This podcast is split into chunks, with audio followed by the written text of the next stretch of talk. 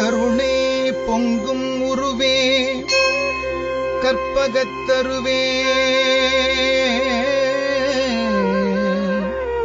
காஞ்சி நகர் உரையும் காமகோட்டி குருவே காமகோட்டி குருவே காமகோட்டி குருவே.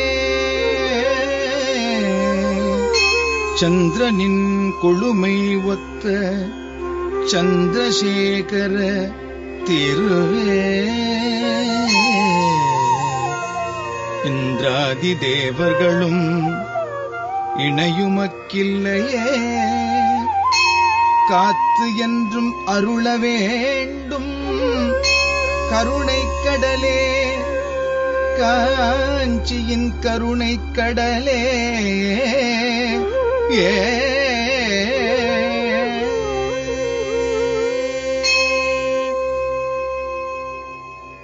புதியுகம் நேயர்களுக்கு என்னுடைய அன்பு வணக்கம். அனுஷத்தின் அனுகிரகம் நிகழ்ச்சியிலே மகாபெரியவருடைய ஜாதகத்தை ஜோதிடர் பிரித்து பார்த்து சிலிர்த்து போய் நின்று கொண்டிருந்த கட்டத்திலே இருக்கிறோம். ஜாதகத்தை பார்த்த அந்த ஜோதிடர் அவருடைய கண்களிலே இருந்து கண்ணீர் பெருக்கெடுக்கிறது. உற்று உற்று பார்ப்பவர் ஜாதகத்தை கீழே வைத்துவிட்டு அதை கைகளில் தொட்டு தன் கண்களிலே ஒற்றிக்கொள்கிறார்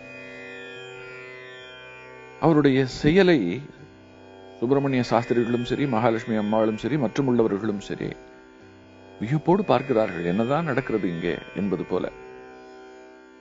அப்படியே அந்த ஜாதகத்திற்கு சொந்தக்காரரான சுவாமிநாதனை அழைக்கிறார். பதிமூன்று வயது பாலகனான நம்முடைய பெரியவர் அவர் அழைக்கவும் அருகில போய் நிற்கிறார். இடையில ஒரு துண்டு தோளில் ஒரு சட்டை நெற்றியில விபூதி குங்குமம் சிரசில குடுமி இதெல்லாம் அந்த காலத்து பிராமண பிரம்மச்சாரி இளைஞர்களுடைய தோற்றம். மிக தேஜஸோடு பார்த்தால் பார்த்து கொண்டே இருக்கலாம் என்னும்படியான லட்சணத்தோடு பெரியவர் வந்து நிற்கவும் அவரை பார்த்து ஒரு வார்த்தை சொன்னார். சுவாமிநாதா என்று முதலில் வாஞ்சையோடு பெயரை சொன்னவர் பிறகு மாற்றிக்கொண்டு அப்பா நீ போய் உன் கால்களை கழுவி கொண்டு வருவாயா?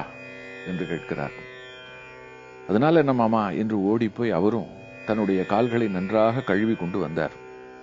இப்படி வந்தவரை பக்கத்தில் இருக்கக்கூடிய ஒரு நாற்காலியிலே அமரச் செய்து அந்த இரண்டு கால்களையும் பிடித்து கொண்டு பாதத்திலே ஓடுகின்ற ரேகை இருக்கிறதே அந்த ரேகைகளை பார்க்க ஆரம்பித்தார். இந்த ஜோதிடம் பார்க்கின்ற அன்பருக்கு ரேகையை பார்க்கவும் தெரியும். குறிப்பாக சில விசேஷமான ரேகைகள் பாதத்தில் இருக்கும். பாதம் ஒருவர் எப்படிப்பட்டவர் என்பதை காட்டிக் கொடுக்க வல்லது. ஆனால் பாதத்தில் இருக்கக்கூடிய ரேகைகளை வைத்து பலன் சொல்லுவது என்பது மிகுந்த ஞானம் சார்ந்த ஒரு விஷயம். எல்லாராலும் அது முடியாது. அதற்கு வந்து மிக மிக அஹ், அனுபவமும் வாசிப்பும் நிறைய அதற்கு பின்னாலே நிறைய விஷயங்கள் இருக்கின்றன. இந்த கால்கள் அப்படி பார்க்கிறார். பார்த்த மாத்திரத்துல அடுத்து அவர் செய்ததுதான் ஒரு விசித்திரம். அப்படியே அந்த கால்களை தன் தலைக்கு மேலே வைத்துக் கொண்டார்.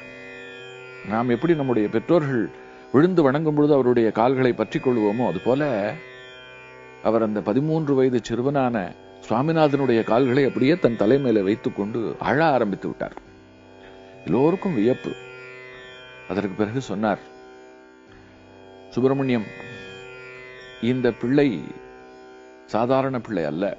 அந்த மகாவிஷ்ணுவே அவதாரம் எடுத்து வந்திருக்கிறான். இந்த காலிலே சக்கர ரேகை இந்த காலிலே சங்கு ரேகை ஜாதகத்தை பார்த்துவிட்டு ஒரு பரிசோதனைக்காகத்தான் நான் இதை சொன்னேன். என்னுடைய கணிப்பு மிகச்சரி இவன் நம்மை போல வெந்ததை தின்றுவிட்டு வேலை வந்தால் செத்து போகின்ற ஒரு சராசரி பிறப்பு அல்ல. இவன் மிக தெய்வீகமானவன். நீ இவனை ஒரு பொறியாளனாகவும் மருத்துவனாகவும் கற்பனை செய்து கொண்டிருக்கிறாய். அவைகளெல்லாம் ஒரு எல்லைக்கு உட்பட்டது. இவன் எல்லைகள் கடந்தவன். இவன் விஸ்வரூபம் எடுக்க முடிந்தவன். இவன் இந்த உலகத்திற்கு பொதுவானவன். இவன் சாமானியன் அல்ல. இவனை இந்த உலகம் பல நூற்றாண்டுகள் சிந்திக்கப் போகிறது. அப்பேற்பட்ட ஜாதகத்திற்கு சொந்தக்காரன். நீ இவனை உன் சொத்தாக ஆக்க முடியாது. இவன் சந்நியாசத்திற்கென்றே பிறந்து விட்டவன். அந்த சந்நியாசத்திலே கூட யாரும் போக முடியாத ஒரு உயரத்திற்கு இவன் போகப் போகிறவன் என்று சொல்லிவிட்டு நான் சல்லி காசு கூட வாங்காமல் இது நாள் வரையில் ஜாதகம் பார்த்ததனுடைய பயன்தான் எனக்கு இன்றைக்கு இந்த திருவடிகள் கிடைத்தது. இந்த திருவடிகளுக்காக எத்தனை பேர் ஏங்கி தவம் செய்து கொண்டிருக்கிறார்கள் தெரியுமா? இந்த திருவடி விஷ்ணுவனுடைய திருவடி இந்த திருவடி அந்த ஆதிசிவனுடைய திருவடி இந்த திருவடி அந்த முருகனுடைய திருவடி இந்த திருவடி அந்த கணபதியினுடைய திருவடி இந்த திருவடி அந்த சக்தியினுடைய திருவடி. ஒட்டுமொத்த தெய்வங்களும் இவனுக்குள்ளே உறைந்து கிடக்கிறார்கள். சாதாரண சாமானியப்பட்ட திருவடி அல்ல. இந்த திருவடியை வணங்க கொடுத்து வைத்திருக்க வேண்டும். எனக்கு அந்த பாக்கியம் கிடைத்தது. அந்த மட்டிலே எனக்கு மிக மிக மகிழ்ச்சி என்று அவர் சொன்ன பொழுது அந்த குடும்பத்தில் அதற்கு பிறகு மறுபேச்சில்லை. அதற்கு பிறகு சுப்பிரமணிய சாஸ்திரிகளும் மகாலட்சுமி அம்மாளும் அறுபத்தி ஆறாவது பீடாதிபதியை சந்தித்து அவருடைய விருப்பத்திற்கு சம்மதம் தெரிவித்து தங்களுடைய பிள்ளையை காஞ்சி காமகோடி மடத்திற்கு அர்ப்பணம் செய்தார்கள் என்று சொல்ல வேண்டும்.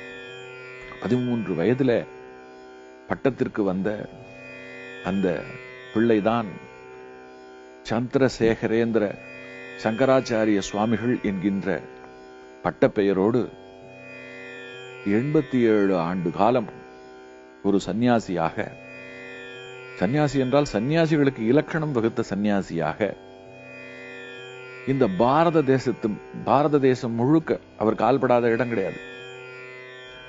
அத்தனை இடங்களுக்கும் நடைந்து திரிந்து அவ்வளவு பேரையும் சந்தித்து இதுல ரொம்ப ஒரு ஆச்சரியம் என்ன என்றால் ஒரு மடாதிபதிக்கு ஒரு குறிப்பிட்ட இனத்தவர்கள் ஒரு குறிப்பிட்ட கூட்டத்தவர்கள் என்று ஒரு பகுதி தான் இருக்கும். ஆனால் பெரியவரை மட்டில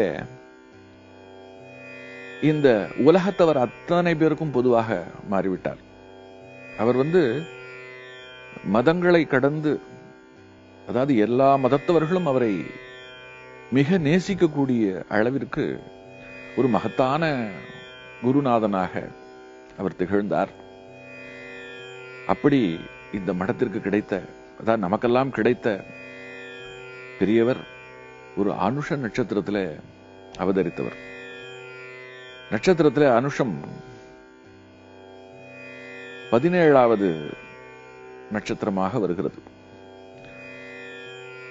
பதினாறு பேர்கள் பெற்றுவிட்ட நிலையில பதினேழாவதாக அந்த பேர்களை எல்லாம் புறந்தள்ளின ஒருவன் இந்த மண்ணிலே இனி உங்களுக்கெல்லாம் வழிகாட்ட வேண்டியது என்னுடைய கடமை என்று சொல்லி நமக்கெல்லாம் ஒரு வழிகாட்டியாக ஞான குருவாக அவர் கிடைத்த காரணத்தினால இந்த அனுஷ நட்சத்திரத்திற்கே ஒரு மிகப்பெரிய பெருமை. இருபத்தி ஏழு நட்சத்திரங்களிலே அனுஷ நட்சத்திரம் வந்து தனித்த சிறப்பு கொண்டது. அதாவது ஒரு முக்கியமான நிகழ்வு வேண்டுதல்களிலே அனுஜை என்று சொல்லி அதாவது பிரார்த்தனை செய்து கொள்வதற்கு அனுஜை என்று சொல்வார்கள். அப்படிப்பட்ட அனுஜை அனுஷமாக அதாவது இவரை நாம் பிரார்த்தித்துக் கொள்ள வேண்டும் என்பதற்காகவே உதிக்கப்பட்ட ஒரு ஒரு விஷயம் போல இந்த நட்சத்திரம் அமைந்து விட்டது ஒரு பிரதமை திதியிலே அவதரித்த இவர் அதே திதியிலே அதற்கு பிறகு முக்தி அடைந்தார். அதற்கு நிறைய அவருடைய முக்தியை பற்றி நாம் இப்பொழுது சிந்திக்க வேண்டாம். அவர் வாழ்ந்த காலத்தில் ஏகப்பட்ட ஏராளமான மெய்சில் இருக்கக்கூடிய அனுபவங்கள் ஒன்றல்ல இரண்டல்ல அந்த அனுபவங்களை இந்த நிகழ்ச்சியில நாம் தொடர்ந்து சிந்திப்போம்.